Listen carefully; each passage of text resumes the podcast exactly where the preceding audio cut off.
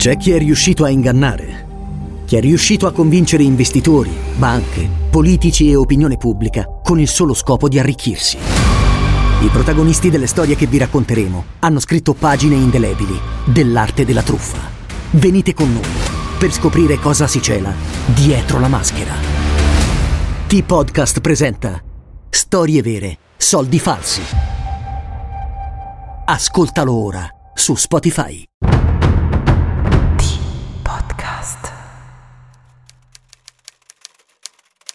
Stato un assassinio, allora c'è un assassino.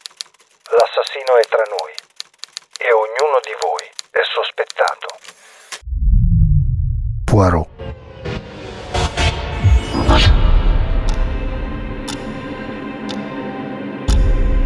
L'Italia è stata teatro di crimini feroci e per molti di questi non è mai stato trovato il colpevole. Non è mai stato trovato il colpevole. Noi ve ne raccontiamo una parte.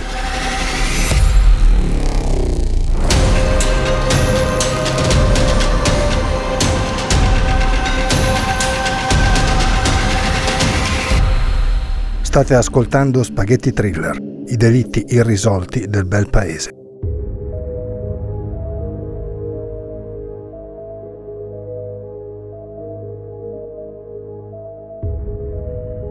È un agosto particolarmente caldo, quello del 1993. Anche dopo la metà del mese, quel ferragosto che solitamente traccia una distinzione tra l'afa del periodo precedente e l'inizio della rincorsa a settembre, con le sue temperature decisamente più vivibili. Senso di calura e oppressione non sembrano voler abbandonare il bel paese, anzi. Firenze e i suoi dintorni sono da sempre soffocati dall'afa e dal caldo, da giugno a inizio settembre, proprio come in quel 1993, anno che passerà alla storia della Repubblica Italiana per l'entrata in carica del governo Ciampi, primo presidente del Consiglio non parlamentare. Abbiamo parlato di Firenze non per puro caso, ma perché nei dintorni del capoluogo toscano si svolge la storia che oggi Spaghetti Thriller vuole raccontarvi. E lo diciamo subito, è una storia letteralmente agghiacciante, di quelle difficili, anzi impossibili da dimenticare. Quelle storie partorite dalle menti dei grandi maestri del genere horror, o forse alcuni tratti di questa vicenda, neanche loro li avrebbero messi nero su bianco, vista la violenza inaudita e inspiegabile delle azioni. In un luogo, la Val d'Elsa, animata da colline verdi e tondeggianti, da paesaggi così colorati e fiabeschi, ricoperti da campi e boschi, che ti vengono in mente immediatamente principesse, fate, gnomi, è un mondo di belle storie, quelle dove alla fine tutti vissero felici e contenti nelle belle storie, per l'appunto. Ma questa storia, nella fattispecie, di bello non ha davvero, ma davvero nulla.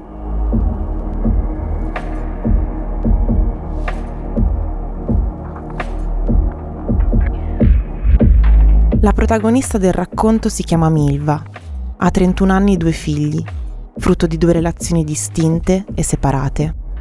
Il primo figlio, ormai adolescente, la donna lo ha in età giovanissima, coronamento di un grande amore con Vincenzo, che senza motivi apparenti decide di impiccarsi in carcere mettendo così fine ai suoi giorni.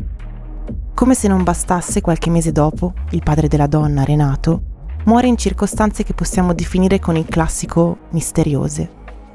Impiccato anche lui, ma gli inquirenti non furono mai convinti dell'ipotesi del suicidio Renato era stato sfiorato, come molti altri uomini delle campagne nei dintorni del capoluogo toscano, dall'inchiesta relativa al mostro di Firenze.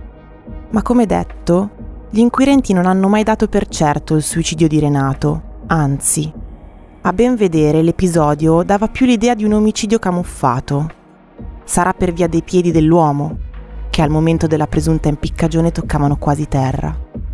Però prove, reali intendiamo, non supposizioni o sospetti, non vennero trovate. Inquisiti non ce ne furono e tutto venne seppellito dalla polvere del tempo.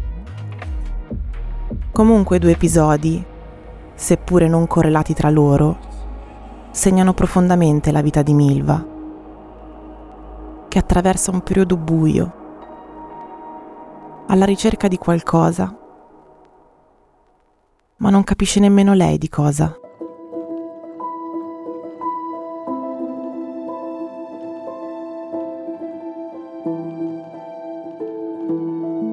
Poi, mentre tutto sembra precipitare in un antro sempre più profondo e oscuro, la donna incontra un ragazzo di qualche anno più giovane e col quale intrattiene una relazione amorosa che li porta, quasi senza accorgersene, all'altare. È il 1988 quando Francesco Rubino, di professione manovale, con qualche piccolo problema con la legge ogni volta che il lavoro lo lascia a casa, sposa Milva Malatesta. I due si trasferiscono a Certaldo, cittadina passata agli onori della storia della letteratura italiana poiché lì sicuramente muore e probabilmente nasce Giovanni Boccaccio. Oltre 16.000 abitanti nel bel mezzo della Valdelsa. All'apparenza l'unione tra i due procede spedita e senza problemi. Nel 1990 nasce un bimbo, un maschietto, che la coppia decide di chiamare Mirko. Però le difficoltà cominciano a bussare alla porta di casa Rubino Malatesta. Si parla di botte, litigi, urla. Milva denuncia Francesco più volte ai carabinieri per percosse e minacce. Il tutto, racconta a chi vive vicino ai due giovani, a causa della feroce gelosia di Francesco, toscano per caso e palermitano per nascita. Sta di fatto che il matrimonio, poco alla volta, corre deciso verso quel precipizio da cui non si può più tornare indietro, tanto che nella primavera del 1992 Milva e Francesco si separano la donna resta a vivere nella casa di Certaldo. L'uomo si trasferisce in un fienile poco distante dall'abitazione di lei. Da quella postazione che diventerà praticamente casa sua, Francesco può seguire tutti i movimenti dell'ex moglie, comprese le uscite serali della donna ormai libera e pertanto non obbligata a rimanere in casa mantenendo un comportamento ligio ai doveri matrimoniali. Milva è una donna giovane, con tanta voglia di vivere e ricominciare, di prendersi una rivincita sulla vita, che fino a quel momento non l'aveva certo privilegiata. Nelle settimane che precedono la sua morte, la donna stabilisce un legame che lei reputa importante con un uomo della zona. Lui si chiama Nicola, ha un anno in più di lei, è single e Milva torna a sorridere.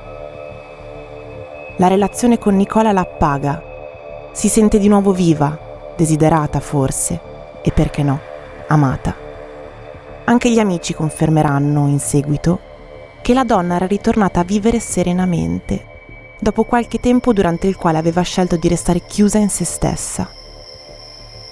L'estate poi aiuta con le sue serate lunghe, i suoi rumori, la luna e le stelle viste stando sdraiati in un campo uno accanto all'altra.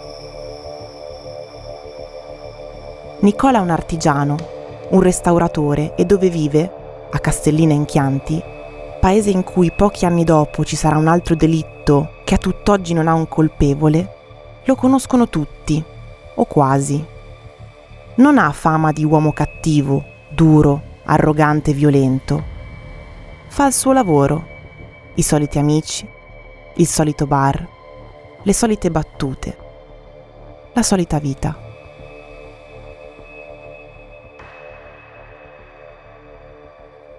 Torniamo al 19 agosto 1993.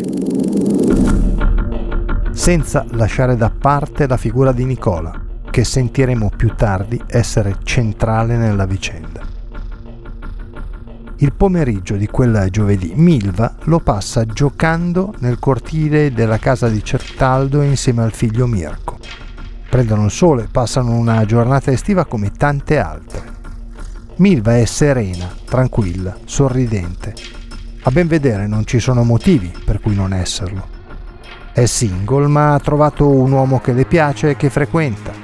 L'ex marito è fuori casa ormai lontano dalla sua quotidianità anche se di tanto in tanto si presenta per qualche scenata fuori luogo. Come abbiamo raccontato in precedenza, sempre a causa di quella maledetta gelosia che non vuole passare. Verso le 20 madre e figlio salgono per cenare. Il telefono di casa Malatesta squilla poco dopo le 21. È Nicola, che conferma a Milva il loro appuntamento di lì a poco, esattamente per le 22.30, di fronte al distributore di San Donato, dove già in passato si erano incontrati qualche volta. Milva sappiamo che poco prima delle 22 minuto più minuto meno prende la macchina, una Fiat Panda, per dirigersi verso il luogo dell'appuntamento. Qualcuno la vede uscire intorno a quell'ora ed è l'ultima volta che qualcuno vede Milva. Viva. Nicola nel frattempo accende la sua ape Piaggio, se non che arrivato nei pressi del bivio di Oliena L'uomo perde il controllo del motofurgone ed esce di strada, soccorso di lì a poco da una coppia alla quale Nicola chiede di farsi portare al luogo dove ha appuntamento con Milva. La coppia gli dà un passaggio, ma una volta giunti al distributore di San Donato, l'uomo non vede la donna e nemmeno la sua auto, così decide di andarsene. È in ritardo e ha pensato che lei fosse già tornata a casa almeno così racconterà ore dopo agli inquirenti durante l'interrogatorio. Certo, avrebbe potuto attendere, forse anche Milva era incappata in un contrattempo o in alternativa avrebbe potuto chiamarla al telefono anche solo per rassicurarla o sapere se tutto stesse andando bene. Ma non lo fa.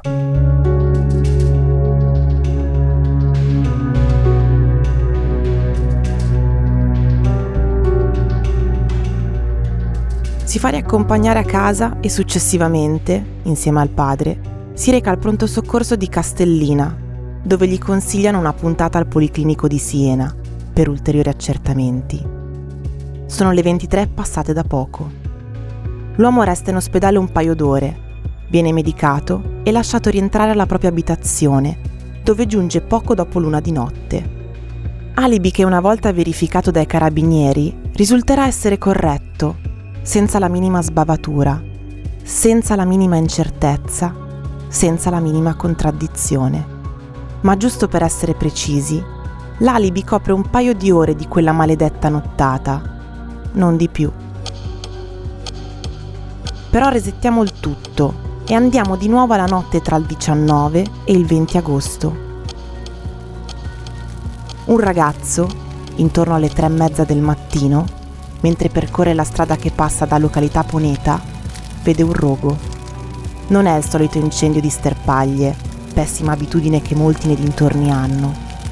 Così si ferma e si accorge che ad aver innescato l'incendio potrebbe essere stata l'auto che si trova a una decina di metri più sotto, capottata, in uno spiazzo alla fine del dirupo. Il ragazzo chiama immediatamente la polizia. I soccorsi arrivano dopo poco tempo. L'incendio viene domato e si scopre che l'auto non è vuota. All'interno ci sono i resti di due persone, un adulto e un bambino.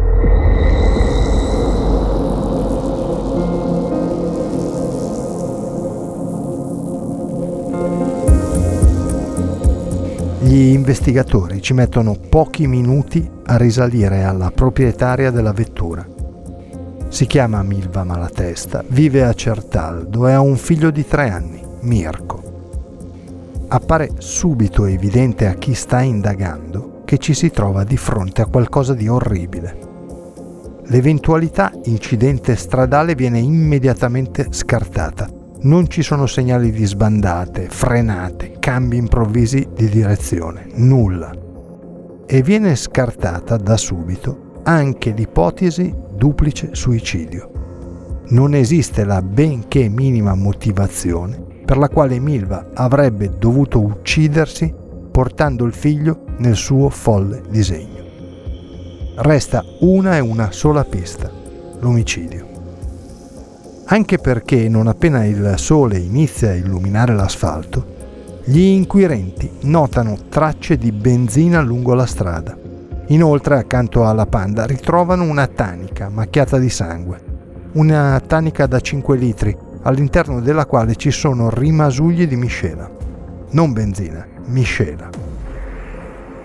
Il ragazzo che ha dato l'allarme e che, come abbiamo detto, viene ritenuto testimone importante e credibile dagli inquirenti, racconta di essere passato da quella stessa strada un paio d'ore prima, intorno a luna, e non aveva notato nulla di particolare. Soprattutto non aveva notato alcun principio di incendio.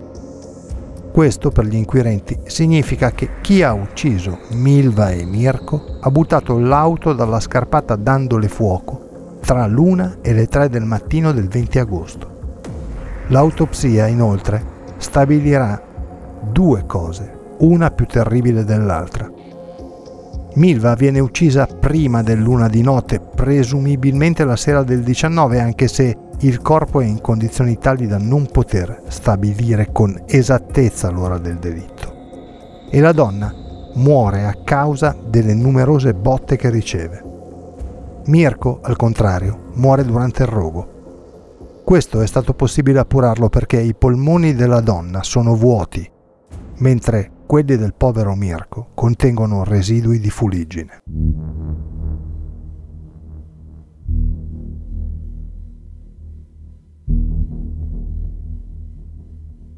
Delitto orrendo, agghiacciante, al punto che non esistono parole per poterlo definire. Chi investiga segue due piste, l'ex marito e il nuovo amante. Nicola, quando viene interrogato, racconta tutto nei minimi dettagli. Racconta perfino della tanica che dice di aver acquistato in un distributore e averla riempita di miscela per l'ape. Il benzinaio ricorda benissimo di aver riempito una tanica di miscela, ma quando gli inquirenti gli mostrano la tanica, l'uomo non la riconosce in sostanza non è quella che lui ha venduto a Nicola. Anche l'ex marito, Francesco Rubino, racconta la sua versione dei fatti che gli inquirenti trovano plausibile. I due uomini vengono rilasciati, liberi e senza alcun obbligo di restrizione. Non sono stati loro a uccidere Milva e Mirko. Poi, all'improvviso, come un fulmine a ciel sereno, il 2 novembre 1993, viene arrestato Francesco Rubino con l'accusa di omicidio premeditato. Il tutto, però, è frutto di un quadro indiziario grave, ma prove concrete, in realtà, mancano. Ci sono testimonianze che parlano di un uomo violento che spesso picchiava la moglie. C'è anche chi racconta che la tanica ritrovata accanto alla Fiat Panda è di Francesco. Indizi ma nessuna prova. C'è che la miscela ritrovata lungo la strada e che ha scatenato l'incendio della Panda è dello stesso tipo di quella che l'ex marito di Milva usa per la sua moto. Ma non solo lui la usa, altre moto utilizzano quel tipo di miscela. Parole, indizi, che però in un'aula di tribunale restano tali se non suffragati da prove tangibili. Tanto che Francesco Rubino viene assolto per non aver commesso il fatto ed esce definitivamente da questa brutta storia.